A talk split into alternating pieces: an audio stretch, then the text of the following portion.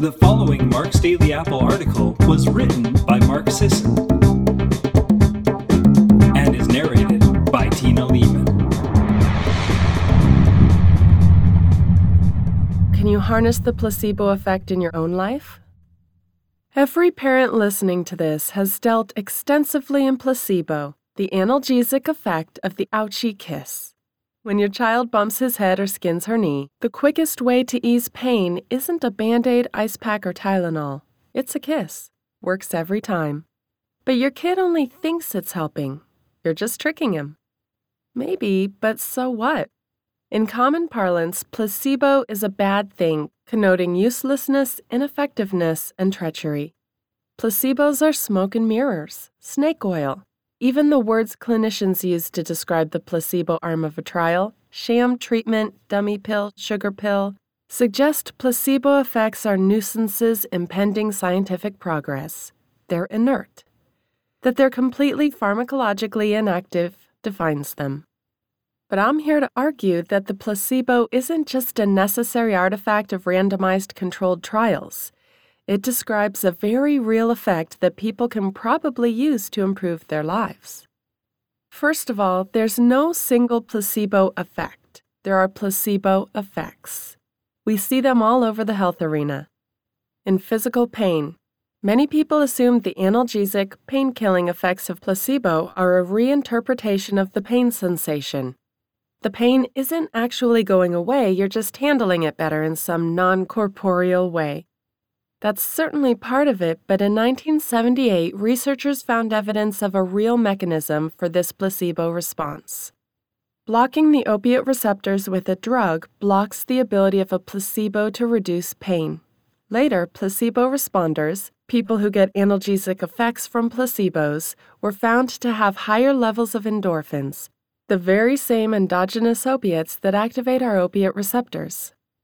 In depression, Placebo seems to work about as well as conventional treatment in mild to moderate depression. The placebo effect may even explain why antidepressants sometimes work. In one study, taking a placebo for several weeks before taking an antidepressant made the antidepressant more effective. In IBS, one 2010 study found that placebo treatments can improve symptoms in IBS patients, even if they knew it was a placebo. That is, the researchers told the placebo arm that they were receiving a placebo pill, and it still reduced symptoms. I have more to say about this later on, but for now, it's evidence for placebo in IBS treatments. In Parkinson's disease, patients who took a placebo pill improved Parkinson's scores, probably due to dopamine flooding the brain. Another study found that sham surgery, Fake versus real implantation of human embryonic dopamine neurons improved quality of life. In joint pain, several years ago I linked to a study on sham knee surgery. That's right, patients with meniscus tears who qualified for knee surgery were randomized to either receive a real partial meniscectomy, where they actually cut into the knee, or a fake one, where they just mimicked doing it with real tools. Both groups did identical physical therapy regimens. Across 12 months of follow up, both groups experienced significant equal improvements. It's just in your head. Again, so what? Every thought, feeling, emotion, and internal reaction our brains experience has a physical component and deals in biological substrates. Synapses fire, neurons connect, neurotransmitters shift. These are theoretically measurable, they're real.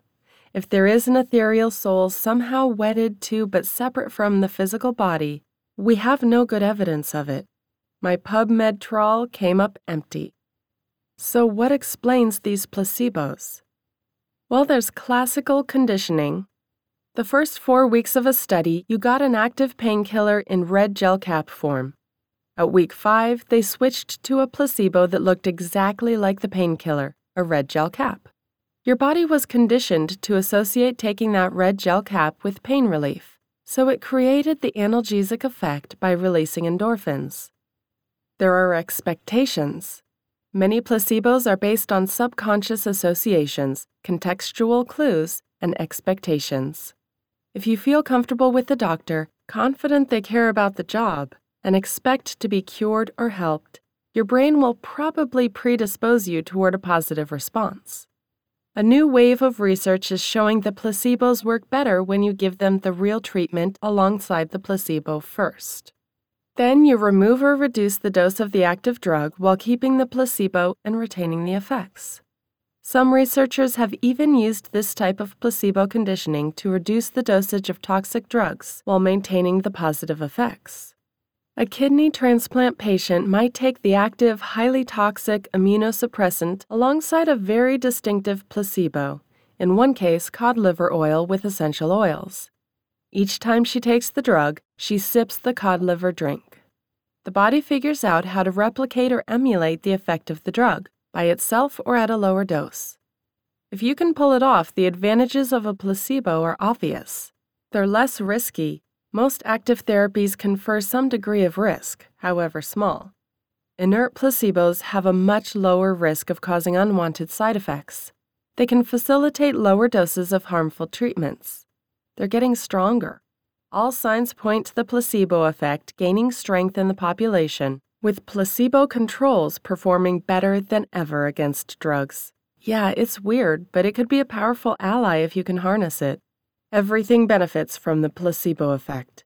If a doctor gives you an active drug, you're getting both the placebo effect, the expectation that it'll work, and the biological effect, whatever the drug's designed to do.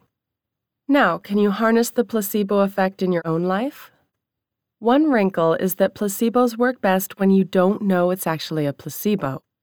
I know, I know, everyone cites that IBS study where patients knowingly took inert placebos and still saw subjective improvements.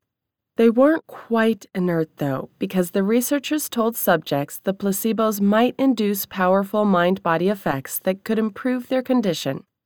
A suggestion like that from a health authority figure can be very compelling. Telling a person, I'm giving you a sugar pill, without mentioning the mind body potential likely wouldn't have the same effects. Another more recent placebos work even when they know it's a placebo study fell a bit short of the promise in the headline. Subjects were given a fake treatment, told it had no medical value whatsoever, and it still provided pain relief.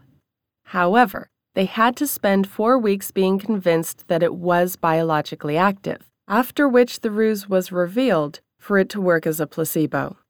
That's a placebo in that it doesn't contain a biologically active pharmacological agent, but it's also powered by the researcher's conditioning. Besides, it's still another person, an authority, giving you the placebo. You can't give yourself a placebo and hope for the same results. Placebos don't always work for every situation. They don't seem to accelerate wound healing, for example. Placebos can help against cancer related nausea and pain, but I wouldn't trust one to shrink tumors. Your response to placebo has a genetic component.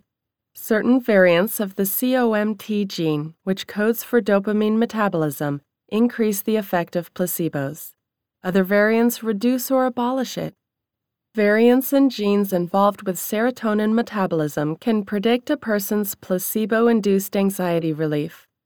It's possible and likely probable that other genetic variants affect other aspects of the placebo response too. But just because dosing yourself with sugar pills probably won't improve IBS, anxiety, depression, or Parkinson's without the right genes and a white coat conditioning you to believe doesn't mean the placebo effect is useless. What's important is the expectation that something will happen, the belief that thought can alter matter. Not telekinesis or magic, but the simple acknowledgement that mental processes are biological. Belief is the key here. Scott Adams of Dilbert fame credits or at least closely correlates major career milestones to the use of daily written affirmations. He's not quite sure why or even if they work. He just knows they appear to. Maybe your subconscious opens itself up to opportunities that were always there. Maybe after writing them, you just pay closer attention to anything that might help you reach your goal. Maybe the placebo ish effect of belief in the power of whatever enables the affirmations to work makes you a better, more effective person. Ultimately, believing in a cause greater than yourself might provide the biggest placebo effect of all. It could be a deity, a concept like honor, chivalry, your family, your business, your art. Anything at all should work as long as it deserves your true loyalty and dedication. Don't expect this kind of placebo to fix your bum knee, but it may fix a whole lot else that's wrong in your life. I'll be frank, I'm not all that convinced an individual can revolutionize his or her life by harnessing the power of the placebo. Learning the placebo mechanism and trying to apply it to your life reminds me of explaining the joke. You ruin what made it work. You know what could work? giving everyone else a little placebo love. You already know, and you may have compromised your ability to placebo yourself. But they don't have to know, they can still believe. Many of you are coming from a place of authority in your immediate circle. You're the person who everyone comes to for help with diet and exercise. When a buddy's trying to decide between CrossFit and powerlifting, he asks your opinion. If your coworker wants to drop 15 pounds for her wedding, she asks your advice. You're the health person. Own it. Give them confidence. Give them good advice and convince them it'll work. That's the placebo effect plus active treatment effect. Make them believe in themselves and what they're doing. Thanks so much for listening today and enjoy the rest of your week.